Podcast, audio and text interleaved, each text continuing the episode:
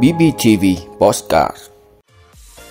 Bí thư Thành ủy Đồng Xoài Hà Anh Dũng thăm động viên cán bộ, nhân viên trạm y tế xã phường. Thủ tướng chủ trì phiên họp chính phủ chuyên đề xây dựng pháp luật tháng 8. Đề xuất miễn áp dụng kê khai giá khi mua vaccine COVID-19. Xử lý tình trạng dán trồng thẻ ETC. Thiên tai phức tạp tại Trung Quốc. Đó là những thông tin sẽ có trong 5 phút tối nay ngày 24 tháng 8 của BBTV. Mời quý vị cùng theo dõi. Thưa quý vị, sáng ngày 24 tháng 8, Bí thư Thành ủy Đồng Xoài Hà Anh Dũng đã đi thăm động viên cán bộ, nhân viên tại 8 trên 8 trạm y tế xã phường của thành phố Đồng Xoài.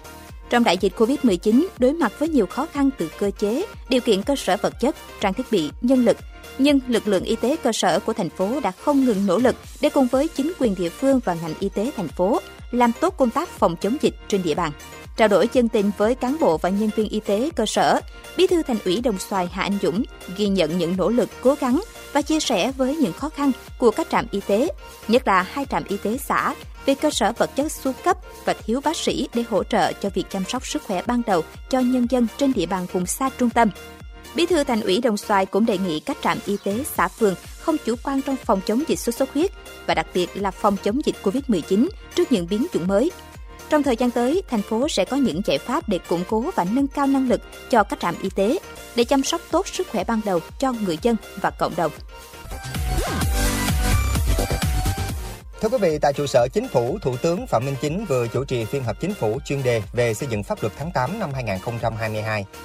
Tại phiên họp chuyên đề xây dựng pháp luật tháng 8 này, Chính phủ nghe tờ trình tóm tắt dự thảo các luật, cơ quan chủ trì soạn thảo giải trình tiếp thu ý kiến thẩm định, nghe báo cáo thẩm tra, đồng thời dành thời gian thảo luận đóng góp ý kiến, làm rõ các nội hàm, chỉnh sửa bổ sung nội dung và các dự thảo luật gồm luật đất đai sửa đổi, luật đấu thầu sửa đổi, luật hợp tác xã sửa đổi, luật giá sửa đổi. Các thành viên chính phủ đã dành nhiều thời gian công sức bám sát vào chương trình xây dựng luật pháp của Bộ Chính trị, Quốc hội. Chính phủ chủ động xây dựng các đề án luật được phân công, Thủ tướng nêu rõ, bốn dự án luật được thảo luận tại phiên họp đều hết sức quan trọng, có phạm vi đối tượng rộng, nhiều nội dung khó, phức tạp, nhạy cảm, còn nhiều khó khăn vướng mắt trong thực thi các quy định. Đây là những dự án luật rất cần thiết trong thời điểm hiện nay để tháo gỡ các khó khăn vướng mắt cản trở sự phát triển, góp phần thúc đẩy phục hồi nhanh và phát triển bền vững kinh tế xã hội sau đại dịch và trước những cú sốc từ bên ngoài do những diễn biến nhanh chóng, phức tạp, khó lường trên thế giới. Thủ tướng đề nghị các đại biểu tiếp tục cho ý kiến vào các dự án luật này trên tinh thần bám sát thực tiễn, tôn trọng thực tiễn, xuất phát từ thực tiễn, lấy thực tiễn làm thước đo, phát biểu ý kiến ngắn gọn, tập trung thảo luận về các vấn đề quan trọng, còn ý kiến khác nhau, các nội dung mới, các vướng mắc trong thực tiễn, tiếp tục hoàn thiện các dự án luật bảo đảm tiến độ, chất lượng để trình các cấp có thẩm quyền trong thời gian tới. Thưa quý vị, để đảm bảo tiến độ tiêm vaccine COVID-19 cho người dân hướng tới miễn dịch cộng đồng, Bộ Y tế đề xuất chính phủ được miễn áp dụng kê khai giá đối với mua vaccine. Do tình hình dịch bệnh diễn biến phức tạp trên toàn cầu, nhu cầu sử dụng vaccine phòng COVID-19 là cấp bách và rất lớn, trong khi vaccine sản xuất trong nước đang trong quá trình nghiên cứu phát triển. Bằng chính sách ngoại giao phù hợp, thời gian qua chúng ta đã tiếp cận và mua được các nguồn vaccine chất lượng với giá phi lợi nhuận.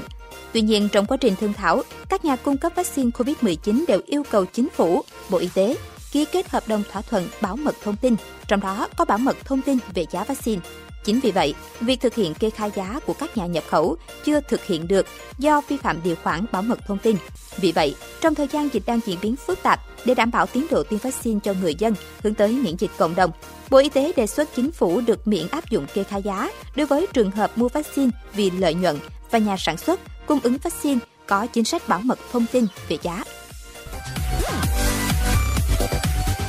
Thưa quý vị, gần 40.000 xe ô tô phát hiện tình trạng dán chồng thẻ thu phí không dừng, gây ra những bất cập trong quá trình lưu thông của các phương tiện qua trạm thu phí.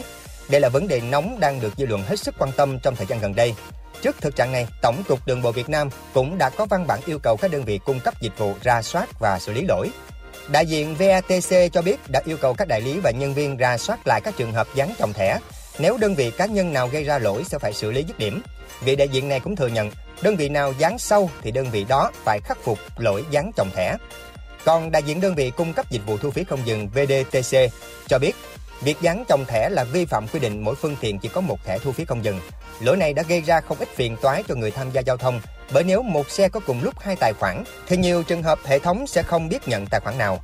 Cả hai đơn vị cung cấp dịch vụ đều khẳng định đã có quy trình và chế tài xử lý mạnh tay. Tuy nhiên thực tế vẫn có tới 40.000 phương tiện bị dính lỗi dán chồng thẻ. Việc có thông tin rõ ràng để chủ các phương tiện biết được đơn vị nào sẽ phải xử lý lỗi lúc này là trách nhiệm của cơ quan quản lý là Tổng cục Đường bộ Việt Nam.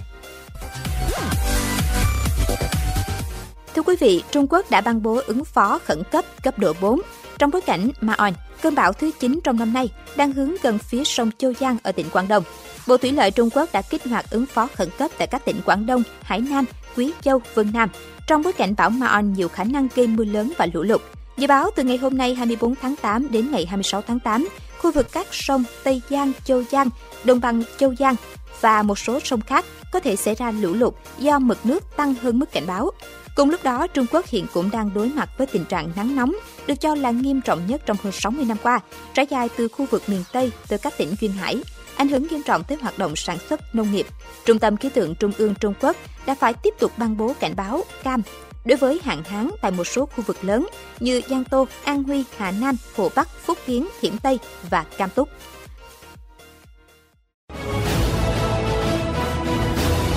Cảm ơn quý vị đã luôn ủng hộ các chương trình của Đài Phát thanh truyền hình và báo Bình Phước. Nếu có nhu cầu đăng thông tin quảng cáo ra vặt, quý khách hàng vui lòng liên hệ phòng dịch vụ quảng cáo phát hành số điện thoại 02713 887065. BBTV, vì bạn, mỗi ngày.